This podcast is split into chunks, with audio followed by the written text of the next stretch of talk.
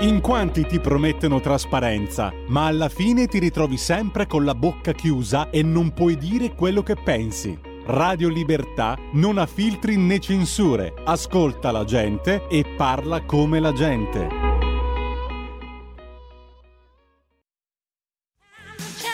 Va ora in onda l'altra metà della radio, parità di rassegna. Conduce Laura Ravetto.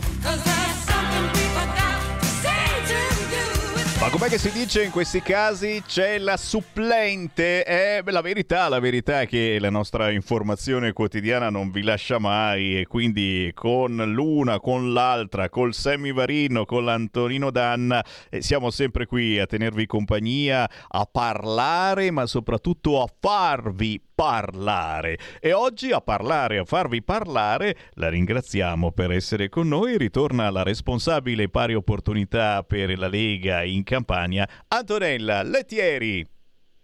Io vi ringrazio e nulla, è una storia d'amore che continua, quella con l'altra metà della radio e grazie dell'ospitalità, ecco. E come no, e grazie a te, è un onore, ma è soprattutto bello fare informazione alternativa. Chi ci segue lo sa, magari c'è qualche nuovo ascoltatore, beh sappiate che qui si può entrare in diretta e, e dire e quello che volete senza aver paura che se dico questa cosa dopo chissà cosa pensano, eccetera. Basta chiamare 0266203529, basta inviare un WhatsApp al 346 642 7756. Intanto Francesco mi ricorda che oggi eh, ricorre la giornata mondiale del volontariato, ma proprio l'altro giorno abbiamo ricordato invece le persone con disabilità. E se non erro, Antonella, volevi proprio eh, partire da questi due giorni che hai passato con il ministro per le disabilità Alessandra Locatelli, proprio in occasione della giornata internazionale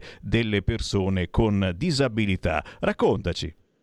Allora, intanto oggi ringraziamo le oltre 5 milioni di, di persone che in Italia danno il proprio tempo, la propria professionalità a servizio degli altri. I volontari, ricordiamo, sono oltre 5 milioni in Italia, abbiamo visto la loro forza e la loro importanza nel periodo del Covid.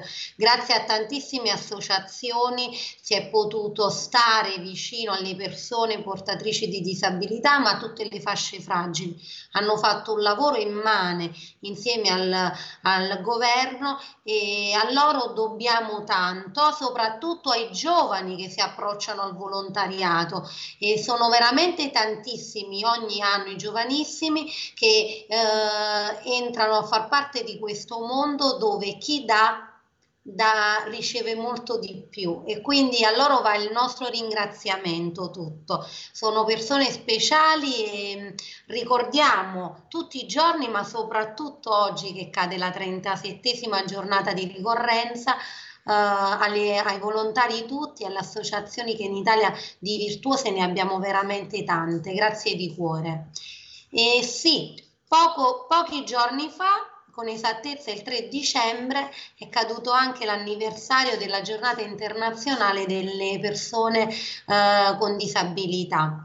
La ministra Locatelli, Alessandra Locatelli, ministra della disabilità, voluta fortemente dalla Lega, un ministero, ricordiamolo, creato ideato dalla forza e dalla volontà del nostro partito, è venuta in Campania, so che sta girando tutta la nostra bella Italia, sta mh, uh, incontrando le associazioni. Io ho avuto il piacere di conoscerla perché non, la, non l'avevo mai conosciuta direttamente. Uh, di, quindi di persona ho avuto il piacere di conoscerla nei giorni scorsi e abbiamo incontrato veramente tante, tante bellissime realtà. Io vorrei approfondire il tema della disabilità perché è un tema caro a tutti, principalmente perché la disabilità ci accompagna, ci prende in una maniera o in un'altra a tutti noi esseri umani. Ora, eh, tutti noi abbiamo, avremo contatto. Chi, chi, è che non ha mai avuto una gamba rotta? Chi è che non ha problemi di vista? cioè la disabilità raccoglie tante forme e se una persona nella vita se le è scampate tutte, poi nell'età anziana ecco che sopraggiunge. Quindi quando si parla di disabilità non pensiamo mai a un tema che a me non appartiene, non tocca, perché si sta in, in, in completo torto rispetto a questo. Una, ci deve essere una sensibilità in merito alla disabilità perché realmente accompagna la vita dell'uomo. Tutti noi ci faremo prima o poi conti e quindi è giusto a, a, a, percepire questa sensibilità, coltivarla.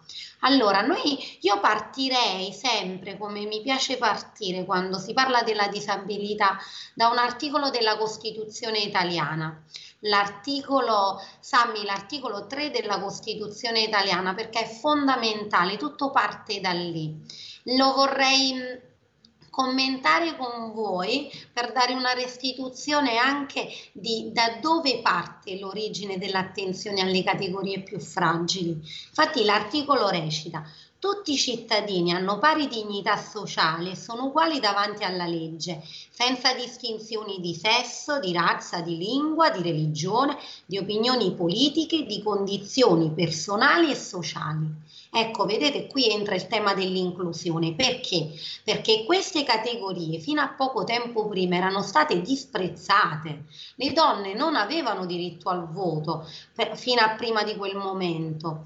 Gli omosessuali erano stati mandati nei campi di sterminio. Gli ebrei che avevano un, un credo diverso dal nostro erano stati mandati a morire nelle camere a gas. Ecco, qui subentra per la prima volta l'inclusione, tutti inclusi, quindi si ha pari dignità davanti alla legge anche le, la, anche tu che sei di un'altra religione, anche tu che sei di un'altra lingua. Perché viene sottolineato? Proprio per dare l'importanza dell'inclusione. È come dire io sto a tavola e cucino per tutti e dire adesso mangiate tutti, anche Paolo e Giovanni. Perché lo dico? Per sottolineare che anche Paolo e Giovanni che forse avevano mangiato meno o che forse prima non avevano avuto diritto di mangiare, adesso ce l'hanno soprattutto anche loro. Ecco che subentra nell'articolo 3 il termine inclusione. Lo Stato deve includere tutti, esplicito nel primo comma. Continua è compito della Repubblica rimuovere ogni ostacoli di ordine economico e sociale che, limitando di fatto la, liber- la libertà e l'uguaglianza dei cittadini, impediscono il pieno sviluppo della persona umana e l'effettiva partecipazione di tutti i lavoratori all'organizzazione politica, economica e sociale del Paese. L'Italia, il nostro paese che, di cui oggi godiamo tutti. Qui che c'è? Questa è di un'immane bellezza la, la, la, la seconda parte, perché subentra a pieno titolo il termine equità. Qui il coma, per quanto, guardate la potenza di questo articolo, che veramente è di un, una bellezza strepitosa, no? Noi i, i, Beatles avevano scritto, John Lennon aveva scritto Imagine tanti anni fa, no? Un mondo migliore, ma noi 60 anni prima l'avevamo già scritto, avevamo scritto la, l'articolo più bello che un paese civile potesse partorire, avevamo scritto tutto, la ricetta per un mondo migliore, la teniamo lì, eh, bene a mente.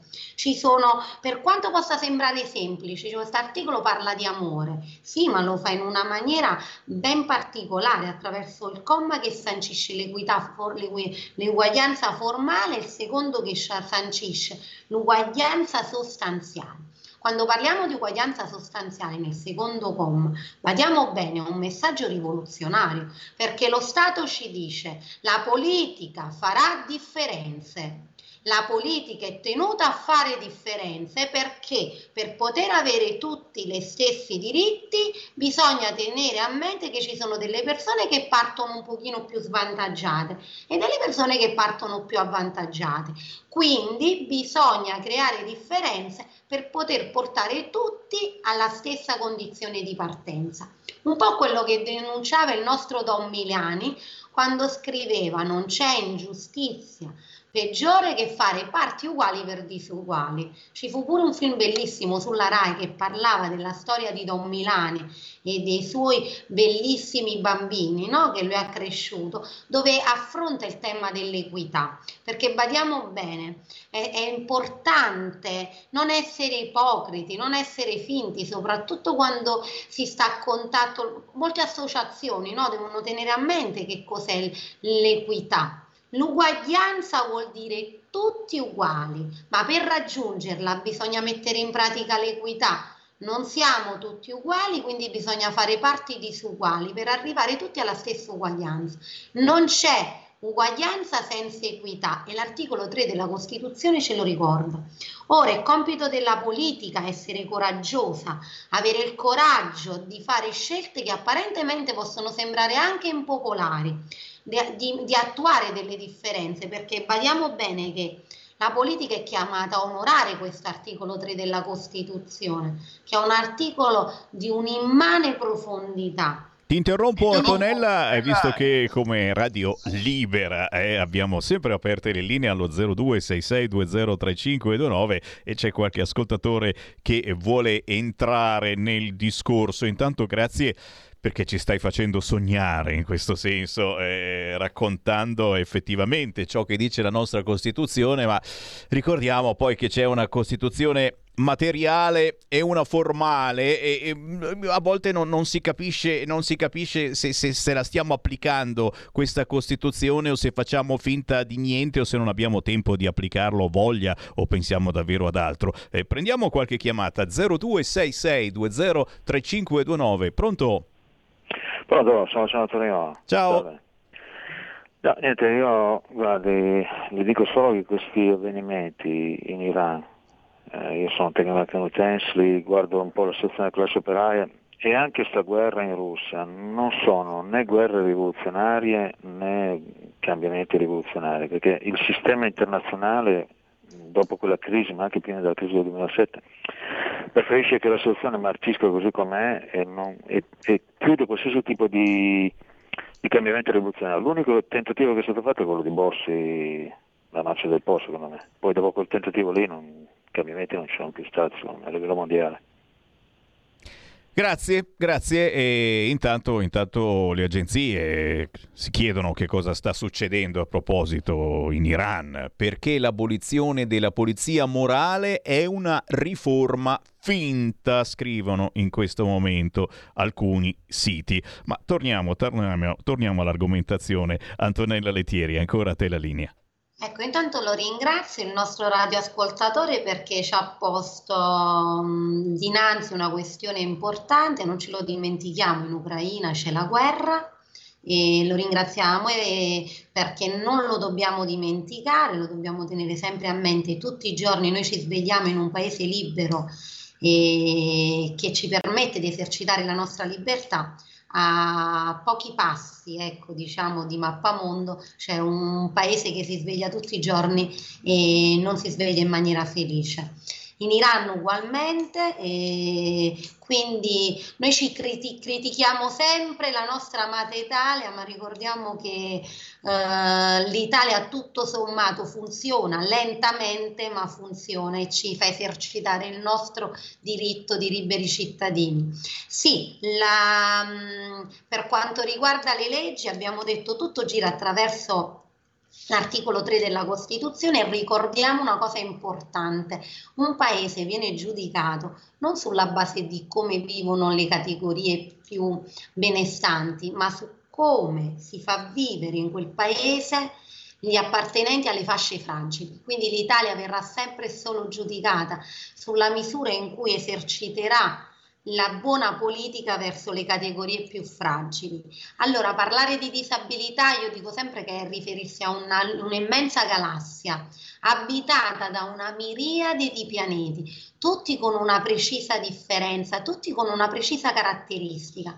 Dovere dello Stato è quello di riconoscere le differenze, perché soltanto attraverso la conoscenza delle singole disabilità si può realmente esercitare le pari opportunità e quindi applicare quell'equità di cui parlavamo prima.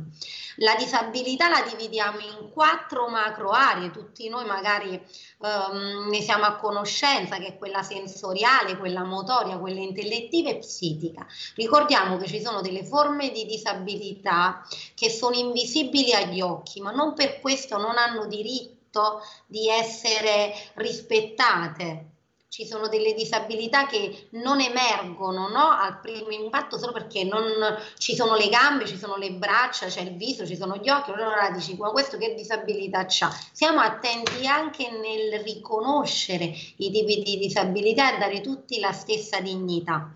Allora, per quando si parla di disabilità abbiamo detto che si fa riferimento a quattro macro categorie. Quando invece ci sono più disabilità insieme, ricordiamo che c'è la disabilità principale e poi ci sono le disabilità accessorie. Si parla di pluridisabilità. in Italia sono tante le persone che convivono con una pluridisabilità.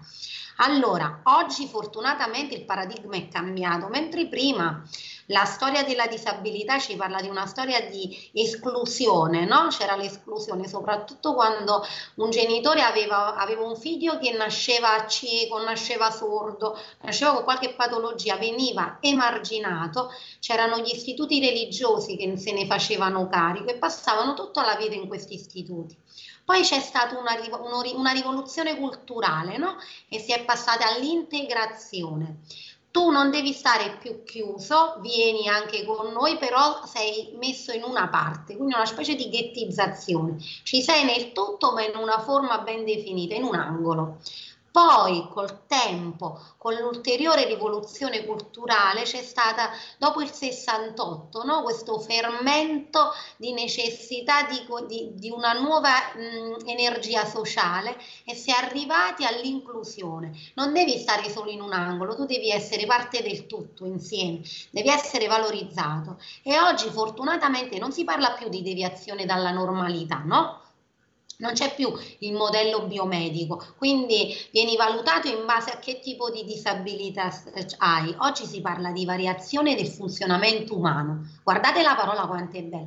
Variazione del funzionamento umano. Tu sei uomo, non potresti essere cosa più bella e speciale nel mondo e hai semplicemente una variazione del funzionamento. Modello biopsicosociale non sei disabile, tu hai un, un, deficit, ma lo Stato, noi tutti abbiamo il dovere di rimuoverti l'handicap, perché se il deficit è uno stato di fatto, nasco senza braccia, sono nato senza braccia, non me le posso inventare, non ce le ho, però lo Stato ha il dovere di rimuovere il mio handicap. E l'handicap lo si percepisce nella maniera in cui il mondo che ci circonda non si sposa sulla disabilità.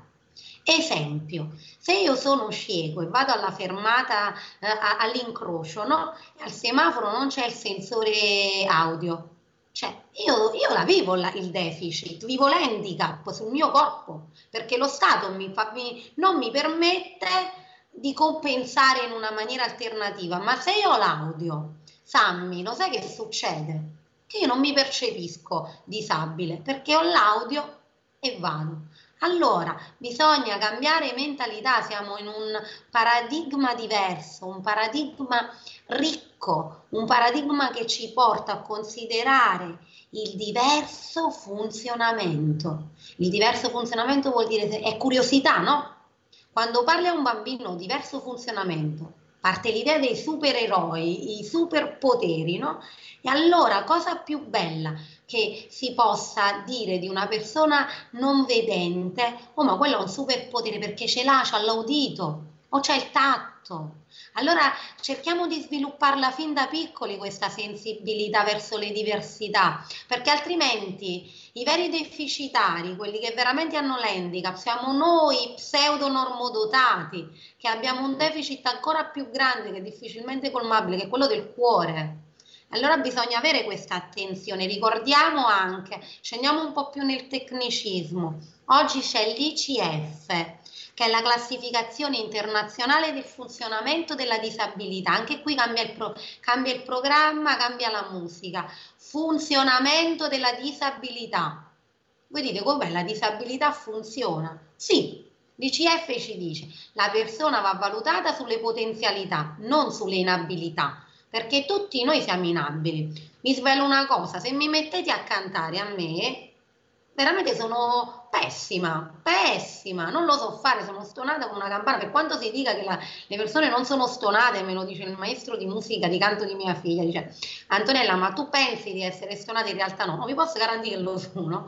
Ecco, se mi valutate sulla base di Antonella devi fare la cantante, sarò, oddio, disabile a vita, però se mi valutate sulla mia capacità magari di fare altro, mi, mi, mi, potenziate. Allora ogni uomo, lo Stato lo deve mettere in condizione, la, e la scuola qui ha un ruolo fondamentale nel lavorare sulle potenzialità. È inutile che vada a lavorare sui limiti di una persona, lo farò sentire sempre deficitario, sarà defici- deficiente nella sua autostima e questo lo danneggerà nella vita. Allora l'ICF ci dice la persona va valutata nelle proprie potenzialità e bisogna cercare di potenziare gli aspetti che lo, che lo gratificano. Il cieco, potenziamoci l'udito, potenziamoci altro. È inutile che ci mettiamo a raccontarci una vita intera che non non vede, vede in un'altra maniera, diverso funzionamento. È fondamentale questo. Io poi sono appassionata quando parto, cerco di trasmettere sempre quella passione che ci vuole, no? quello stupore dei bambini.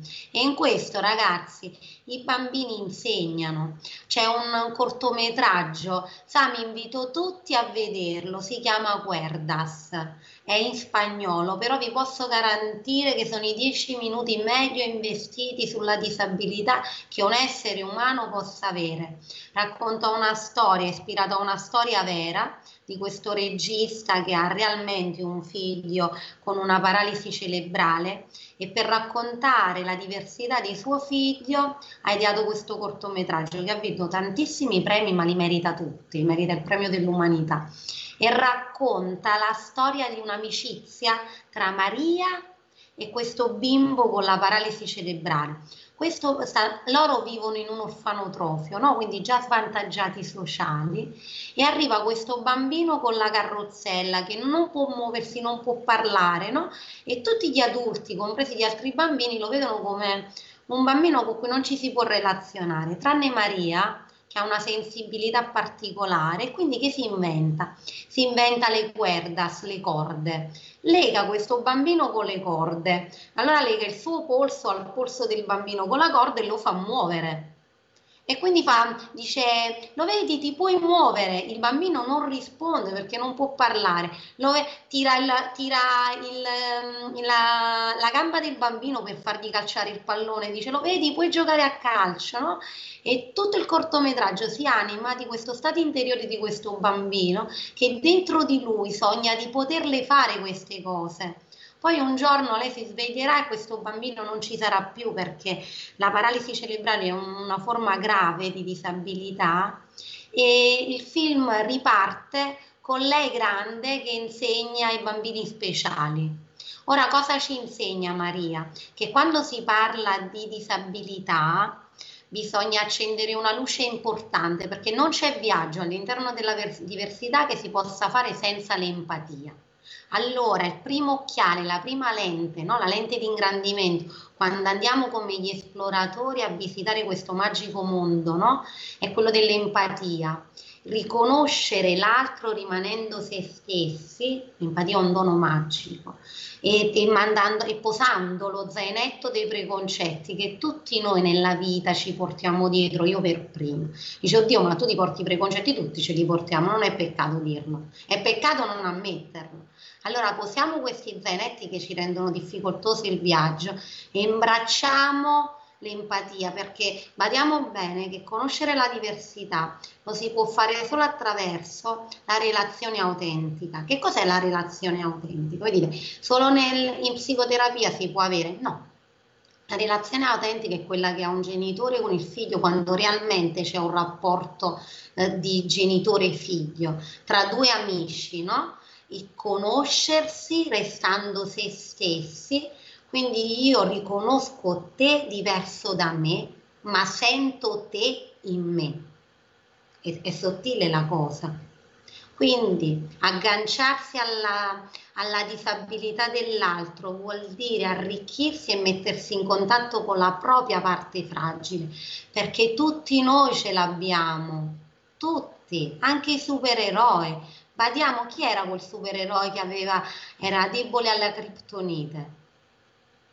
Superman, no? Mi pare. Eh certo. È speciale questo. Chi ci ha detto che per essere supereroi dobbiamo essere uh, superiori a tutti? Tutti noi abbiamo il tallone di Achille, no? ce lo insegna anche l'antica letteratura classica. Tutti noi abbiamo una parte fragile, riconoscerla nell'altro ci aiuta a riconoscerla in noi stessi. Il viaggio attraverso la diversità è un viaggio che arricchisce tutti, il portatore e chi aiuta, il caregiver di riferimento.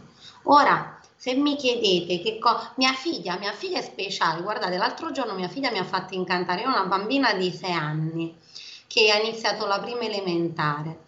Ero andata a scuola e avevo visto un po' i suoi amichetti e mi, ha, mi aveva colpito una bambina speciale che viene dalla Nigeria. E io le dissi, amore, ma questa bambina come si chiama, quest'altra come si chiama? Poi le dissi, amore, la bambina di quella lì di colore, non sapevo il nome, veramente lo dissi io con un'ingenuità e lei mi rispose dicendo, ma a me chi? Chi era? E poi io dico, ma come quella bambina che sta seduta in quella posizione, sapete mia figlia come l'ha riconosciuta? Dice, ah, ma quella seduta in terza fila, luminosa, quella con le treccine colorate che parla la lingua di un altro mondo, mamma. Cioè, guardate mia figlia come riconosce l'autismo, parla la lingua di un altro mondo. Allora i preconcetti i bambini non ce li hanno. Ero stata veramente io triste nel dire bambina nigeriana, lei l'aveva chiamata bambina con le treccine colorate che parla la lingua di un altro mondo, incantata da questa lingua di questa bambina. È fondamentale, i bambini ci aiutano in questo, no? E noi glielo dobbiamo restituire questo senso di, di ingenuità educarla, dare un nome a questa loro eh, ingenuità, però lasciarla perché l'ingenuità è manca di pregiudizio. I bambini ci insegnano in questo. Poi volevo raccontare un'ultima cosa in merito alla disabilità. Ti fermo soltanto fermo. per qualche minuto, eh, ci fermiamo per la pausa delle 15.30, ma naturalmente i nostri amici che ci seguono in diretta, eh, lo ricordiamo, potete entrare a parlare con noi chiamando 0266 203529 oppure inviando un WhatsApp al 346 642 7756. A tra pochissimo. La tua radio è ascoltabile anche con la televisione in digitale. Sul telecomando della televisione digitale o del tuo ricevitore digitale puoi scegliere se vedere la TV o ascoltare la radio. Risintonizza i canali radio e troverai anche Radio Libertà, canale 252.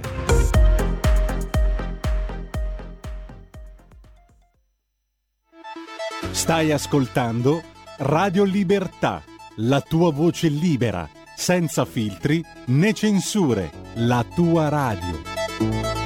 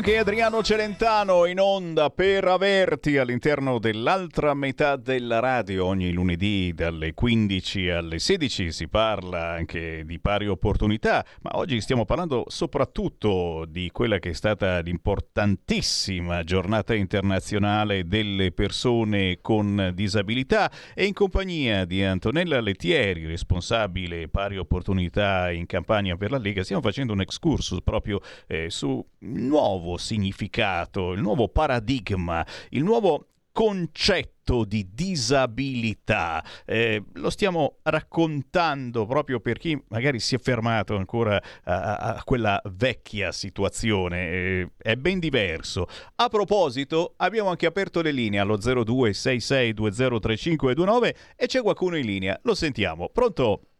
Ciao Sammy, ciao Antonella, sono Vito Coviello di Matera. Uè, ciao Vito. Senti, allora volevo parlare con Antonella. Io sono cieco, anzi io preferisco dire ciecato, perché al di là dell'ipocritamente corretto, quello io sono e non mi vergogno di essere ciecato, magari quella di Sorrento era più famosa di me, senz'altro.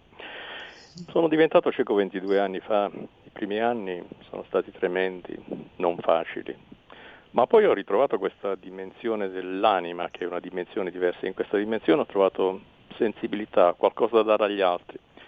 Ho scritto 18 libri, scusate se sono pochi. Il primo partecipai a un premio a Gaeta, un premio internazionale, e vinsi il primo premio, ma i premi non mi interessavano.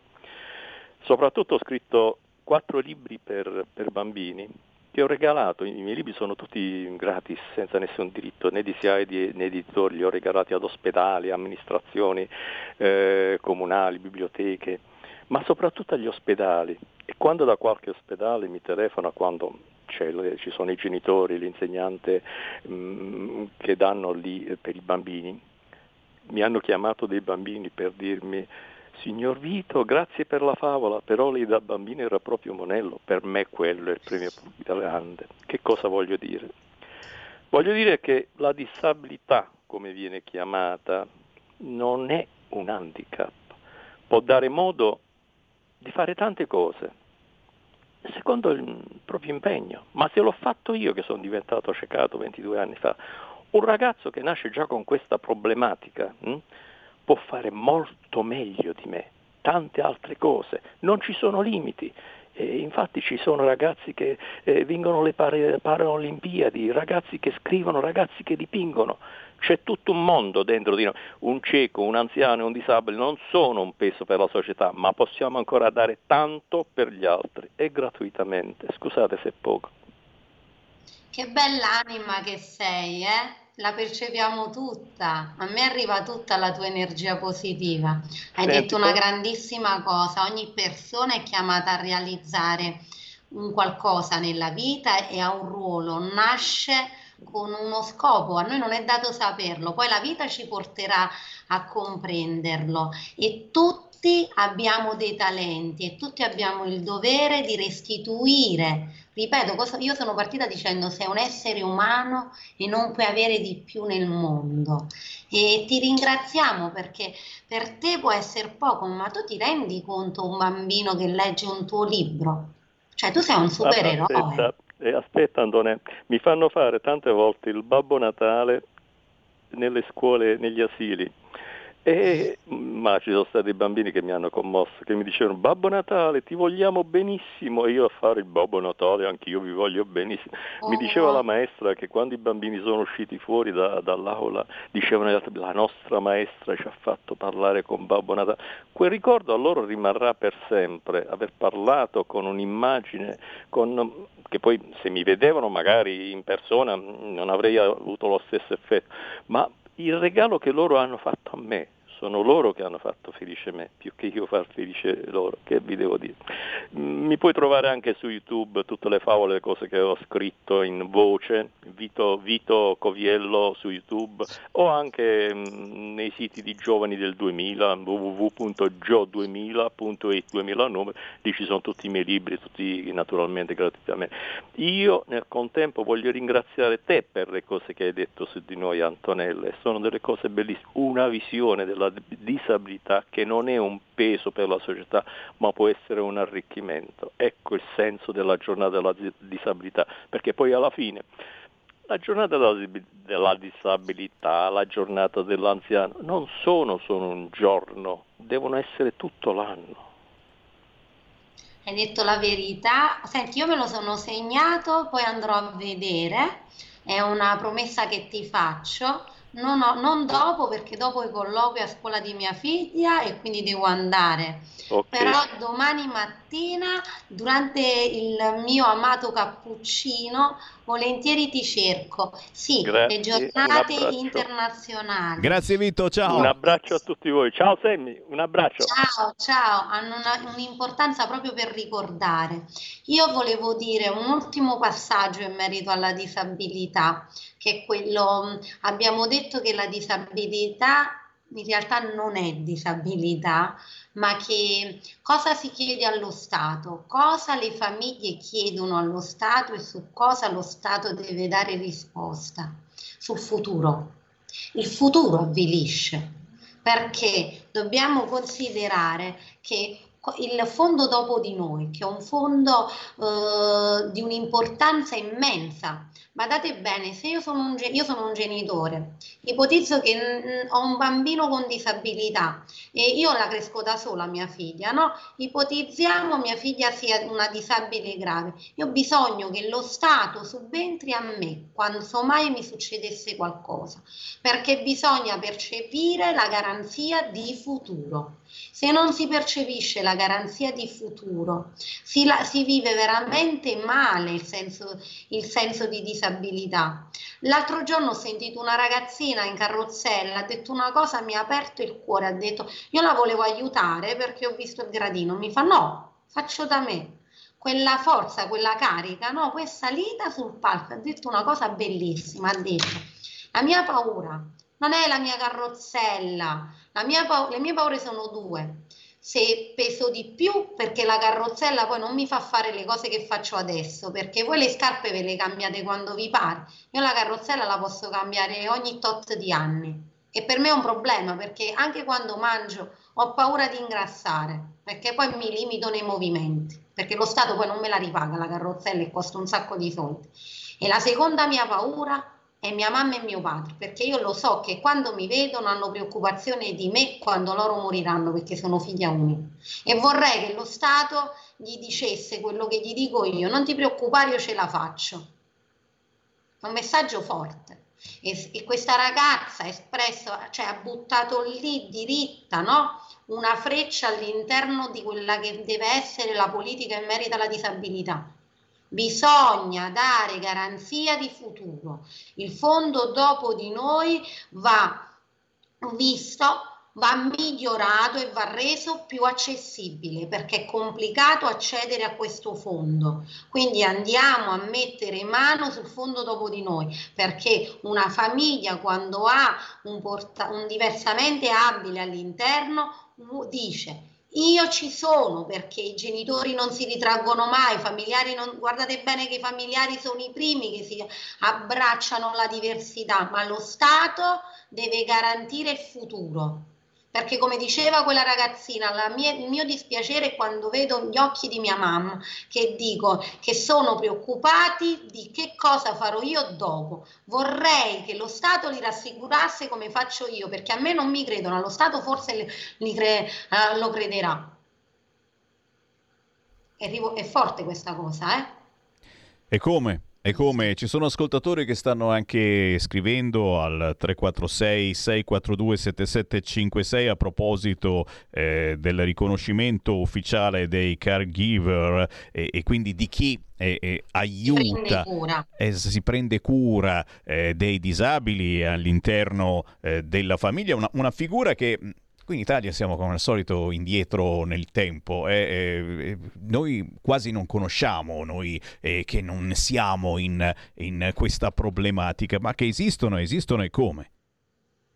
Esistono, è importantissimo riconoscere la figura del caregiver, perché il caregiver di fatto aiuta ed è fondamentale per chi è portatore di una diversità. Io ripeto, io quando parlo di diversità parto raccontando la magia della diversità, però poi bisogna concludere con una presa di coscienza e oggi l'Italia purtroppo è un paese che non è ancora a misura di diversità. Io mi arrabbio molto perché le leggi ci sono e molto spesso non vengono applicate. Oggi ci sono dei comuni dove si fanno i bandi, si creano i progetti per le stazioni, per le fermate dell'autobus, per le piazzette e non si ha l'educazione alla diversità cioè, non si pensa che quella, in quella piazzetta ci può andare anche un diversamente abile? Allora, nel momento in cui fa un progetto, perché fossero progetti vecchi, qua parliamo di cose costruite da poco, cose che si stanno per costruire dove non viene inclusa la diversità e lì è grave. Lì lo Stato deve condannare perché non è possibile spendere soldi facendo cose che non contemplano la diversità. Ci sono le leggi, vanno semplicemente applicate.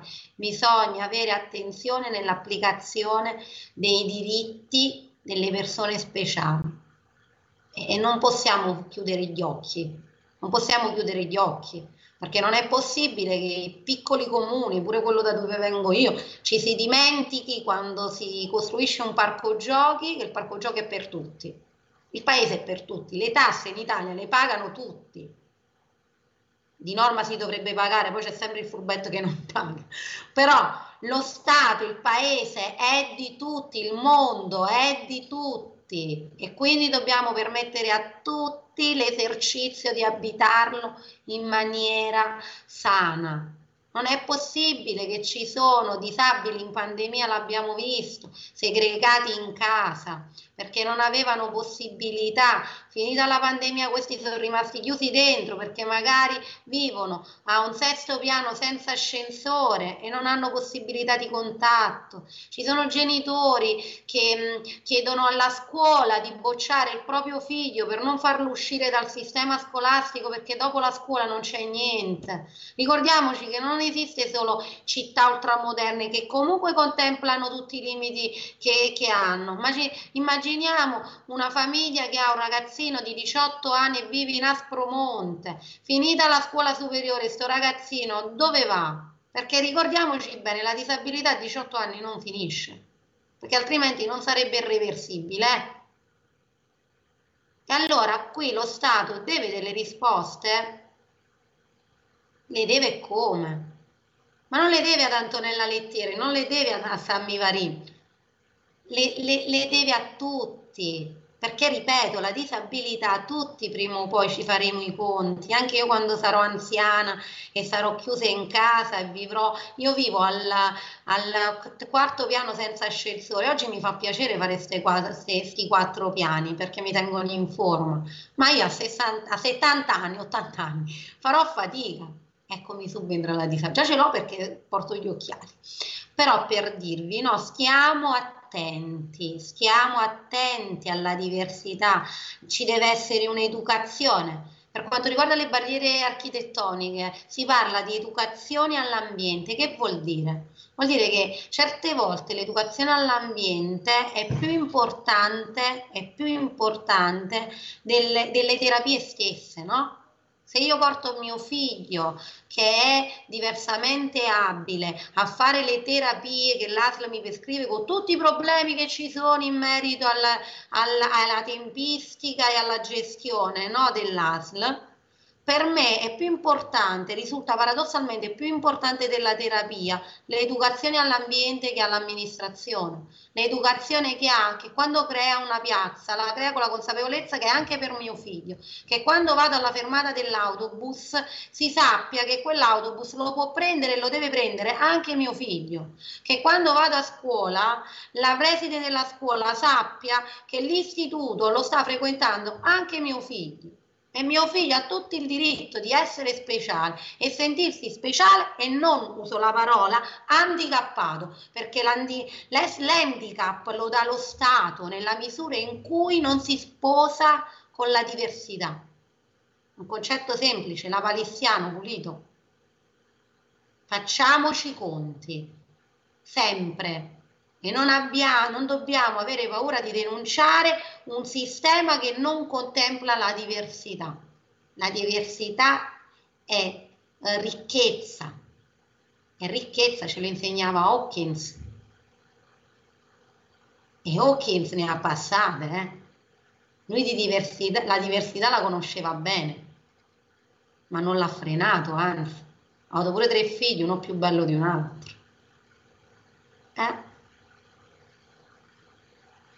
Cosa dici, Sammy? E ti sto lasciando parlare perché ti, ti, stiamo ascoltando con attenzione. Stai facendo una disanima anche mm, molto importante in, in questo periodo. Noi eh, parliamo tante volte di disabilità, ne parliamo da anni su queste frequenze ogni volta è diverso, ma soprattutto ogni anno è diverso, arrivano eh, nuovi problemi sempre dimenticati perché ci sono eh, altre emergenze o a volte l'attenzione dei media si sposta su altre categorie, eh, adesso è, è, di moda e purtroppo è, è una moda e, e non, non, va condivisa come tale, ma va condivisa come eh, problematica che bisogna assolutamente risolvere. Eh, è di moda parlare, eh, oggi ne parlano parecchi quotidiani, bambini eh, che eh, non si riconoscono più nel loro sesso, c'è stato un più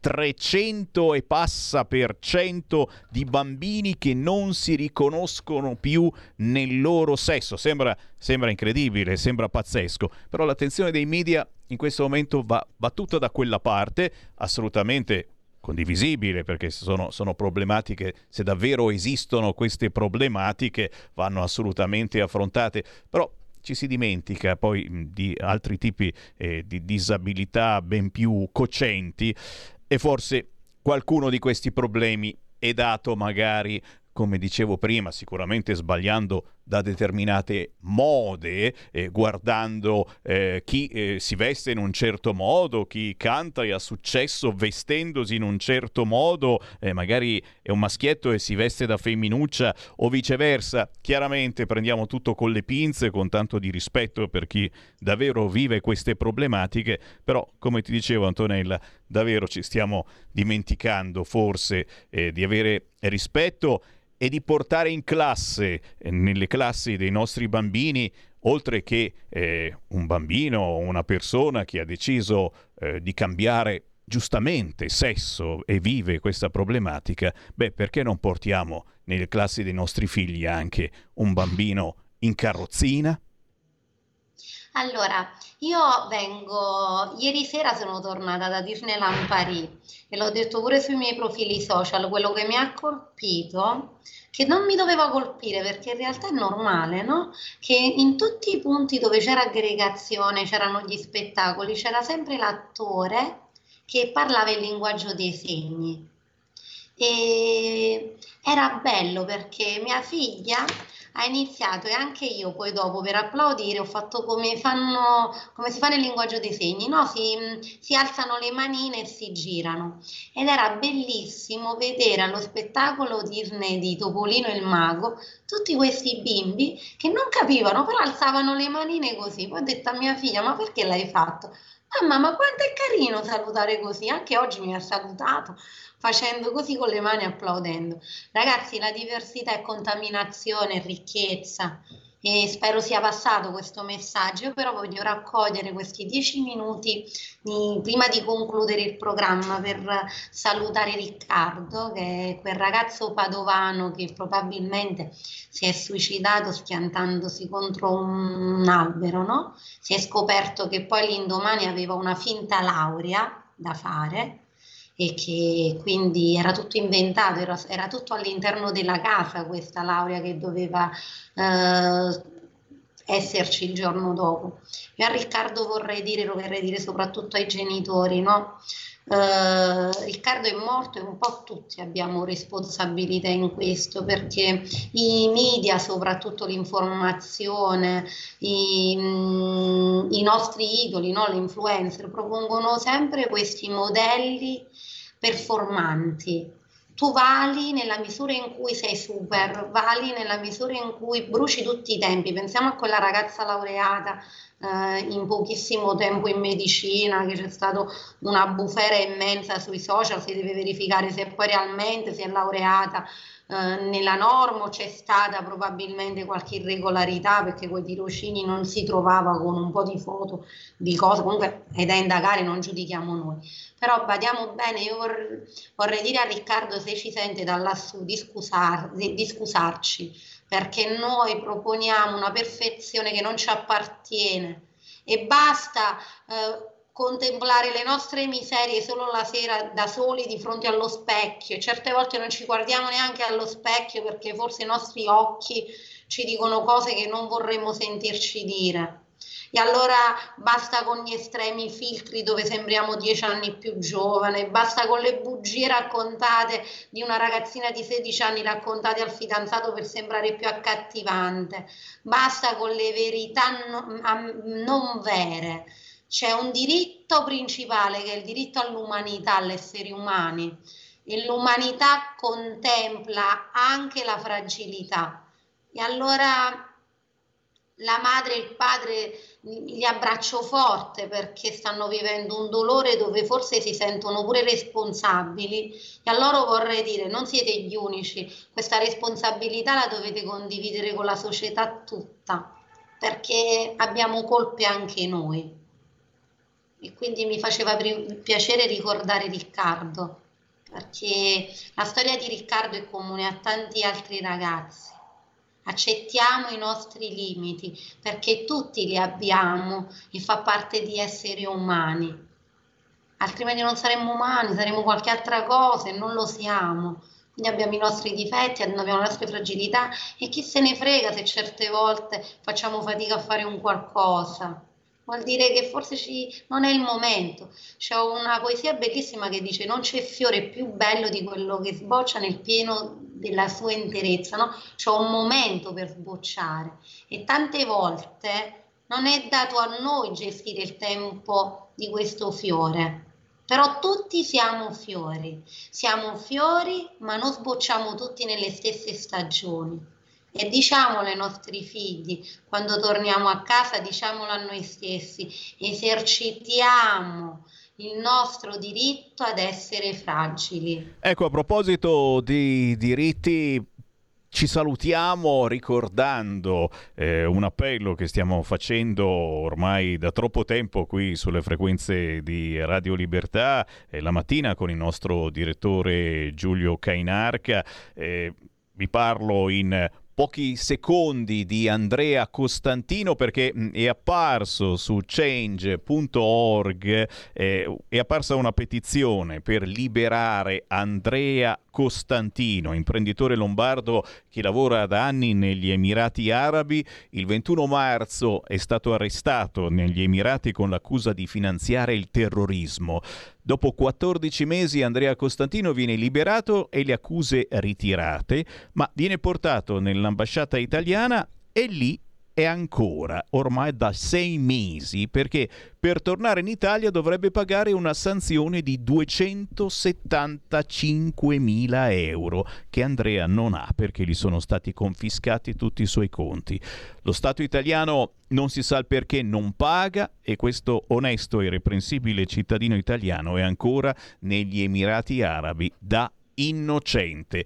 Liberiamolo, dice la petizione su change.org e anche sulla pagina Facebook di Radio Libertà in questo momento, petizione che io ho appena firmato, che potete firmare tutti voi. A proposito naturalmente di libertà e, a proposito di una controinformazione che noi che ci chiamiamo libertà come radio non possiamo non fare. Eh, io ti ringrazio veramente Antonella Lettieri, abbiamo eh, parlato di cose belle, abbiamo fatto un'informazione puntuale anche sul fronte disabilità e sono certo ti ritroveremo nelle prossime settimane, sempre a quest'ora.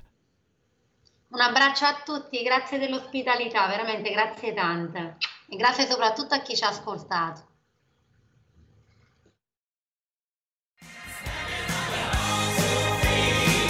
Avete ascoltato l'altra metà della radio.